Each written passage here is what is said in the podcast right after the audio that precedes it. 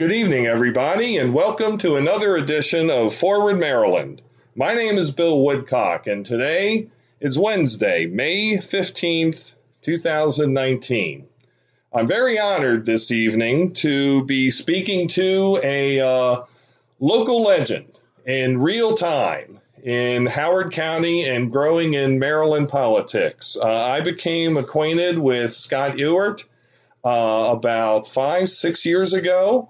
Uh, Scott started uh, a, a, little bit of an online presence doing uh, social media scorecards for uh, local and state candidates for office and uh, joined the Howard County Blogiverse in that capacity. And uh, since then, uh, he's grown in his online presence and he has the very popular Scott E blog that I'm sure he's going to promote mercilessly during this entire uh, production. And as well, he should.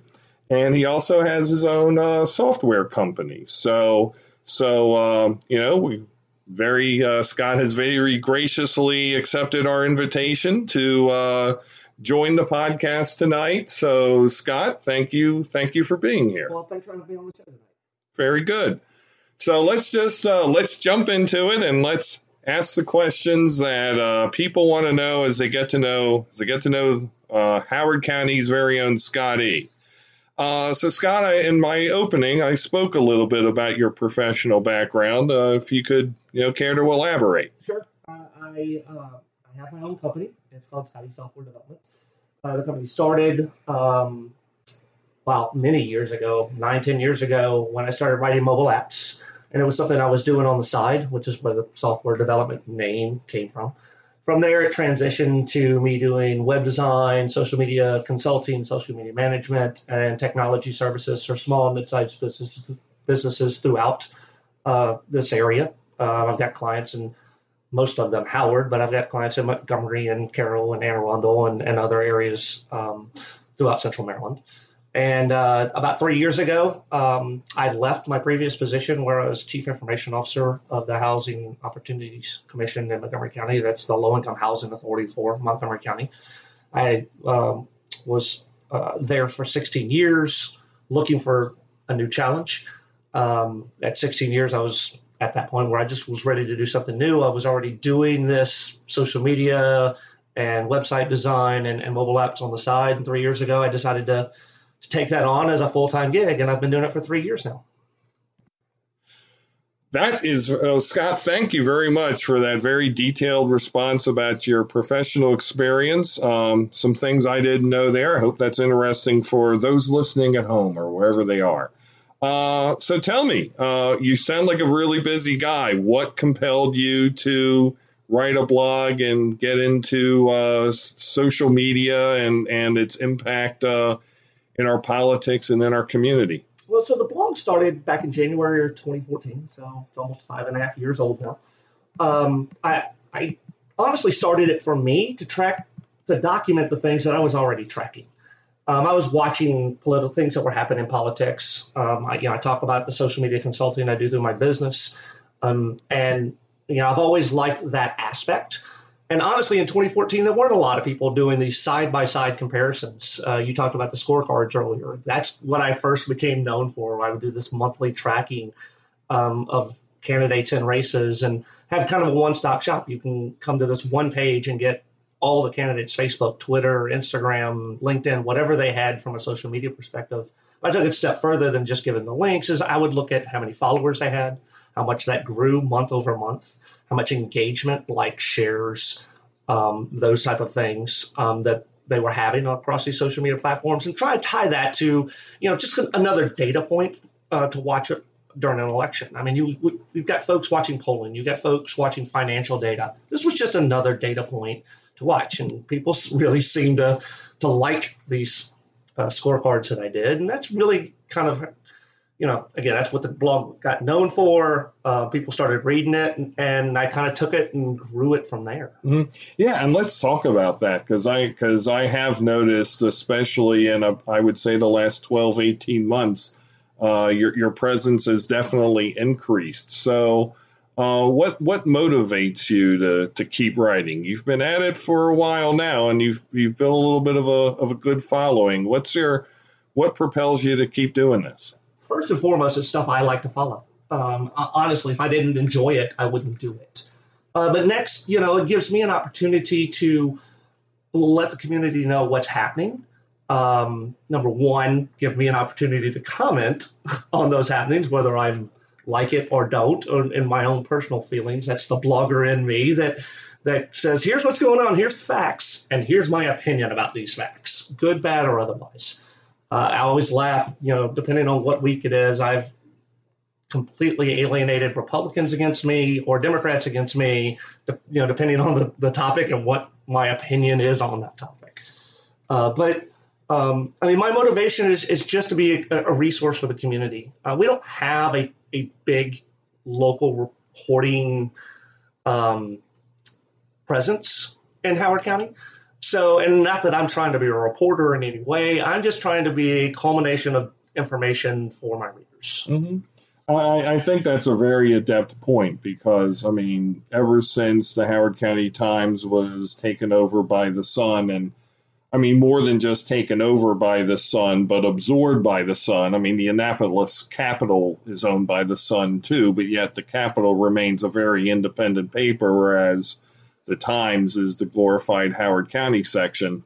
Um, you know, certainly I know firsthand that, that in the past 10 to 15 years, non-traditional journalism or you know people with you know who want to who want to kind of uh, hold uh, the community self accountable um, you know have really have really grown here so I, I think that's a wonderful service to provide and I find it also interesting and that kind of goes to my next question about your your desire to uh, write about things that you care about because I, have to say I myself was surprised in a good way uh, to see your activism on the uh, the so-called bag tax in Howard County, i.e., the uh, the plastic bag ban people or plastic ban uh, plastic bag fee, I should say, you know, five or ten cents a bag at your local uh, favorite retailer in Howard County. So,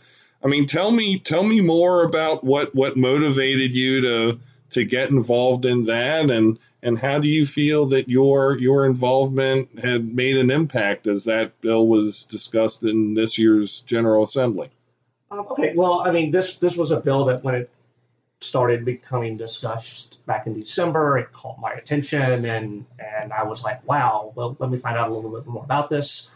Looked into the jurisdictions you know around us, um, Montgomery County that has a similar, not same, but similar DC that has a similar, not same, but similar, and looked at their data points and and took it upon myself to to express my opinion about this. Uh, this coming to Howard County based on the data that I've pulled from other local areas.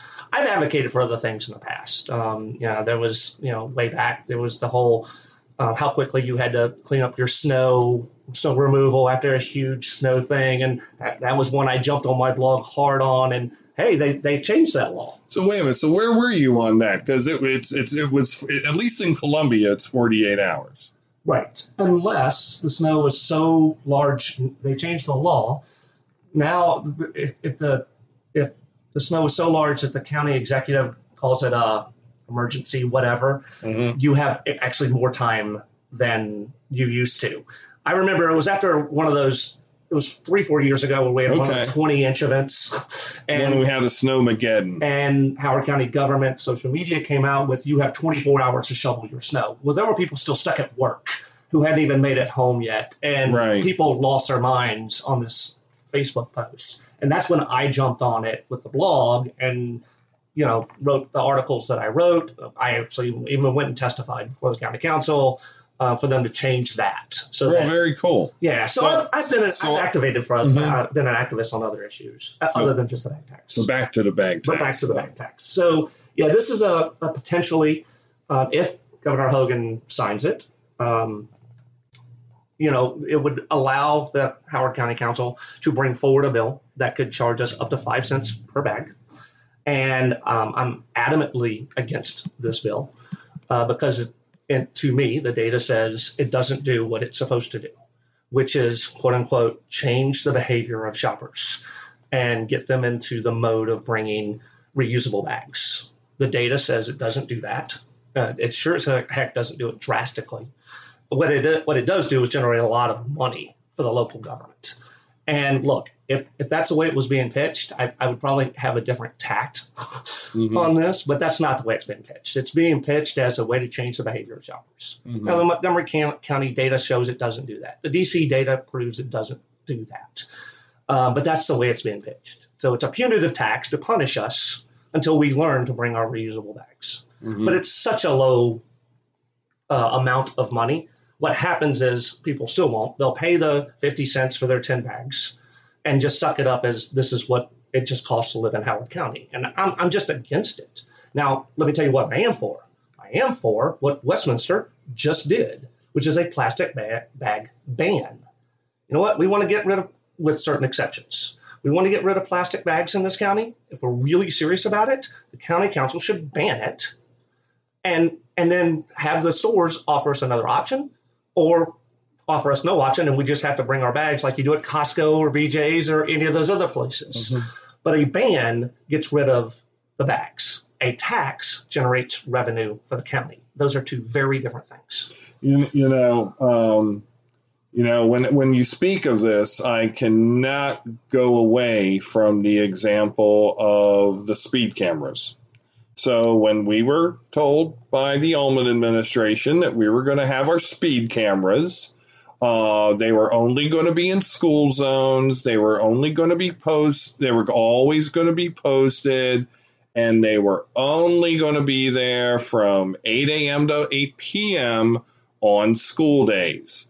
And, you know, as with many other things, and yeah, I'm, I'm picking on the speed cameras, but we could use this same thing with the lottery or the slots or the casinos or any revenue generating source. And the public are suckers because we always buy it. Oh, we're just going to do it for X and then X becomes Y, and Y becomes Z, and then suddenly you have mayhem. You know, suddenly now you have mobile speed cameras, and you have knuckleheads like the dude in Woodstock who shot at a mobile speed camera until there was a cop inside of it, and the mobile speed camera tracked him down. I, I think that may have been Mirabile, but um, but uh, you know that that uh you know that sort of thing always happens. And i don't know why we keep i don't know why we keep buying that. And that's not a that's not a statement by me on either side of the bag tax thing. But when we hear that oh it's only for this i i don't get why people keep buying that. Yeah and uh, I mean, my thing has always been just the whole changing people's behavior and, and that being the pitch for this whole thing. Um you know, if if I looked at the data in Montgomery County, and in 2013 when they started this, they had 60 million bags that they taxed. And to you know, and so if, if 2014, if somebody told you 60 million in 2013, 2014 it drops to 55 million. Okay, well maybe it's working. That's not what happened in Montgomery County. The number of bags leaving stores has gone up and up and up, and this last year it was 64 million. The numbers don't go down it doesn't go down. It hasn't gone down in D.C. and it hasn't gone down in Montgomery County. Um, so this changing the behavior. Now, what it has done is generated a ton of revenue for both D.C. and Montgomery County. And look, once revenue starts coming in, neither one of those jurisdictions will ever pass a ban because it will take money out of the out of the coffers of the government. So once this becomes law, it'll never not be law again. Well, and I and I, and I guess and and you know I know we have some other ground to cover, but I guess this is also I mean this may be like my a point on this too, is that we just noticed that um, you know a lot of people save their plastic bags so that they can put their recyclables in them and then throw them in the in the blue bins. Right. But starting the middle of next month in Howard County, they don't want any plastic bags in their blue bins anymore so I guess my question there is wouldn't that speak more in advantage of having a ban as opposed to having a tax on plastic bags. So a whole lot of people celebrating not using plastic bags and recycling at all, period. And you know, they call it plastic bag free recycling recycling. You know, if we're gonna ban it there, if we're gonna talk about plastic bags at leaving stores, it should be a ban. It shouldn't be a tax. And, and look, I've I have lots of stuff, lots of articles. I've written many, many, many articles with data that um, you can look at the number of bags, the amount of money, all of those things. www.scotteblog.com. Go there, check it out. You're, you're right. I am self promoting. and and you are more than welcome to do that. That is definitely acceptable.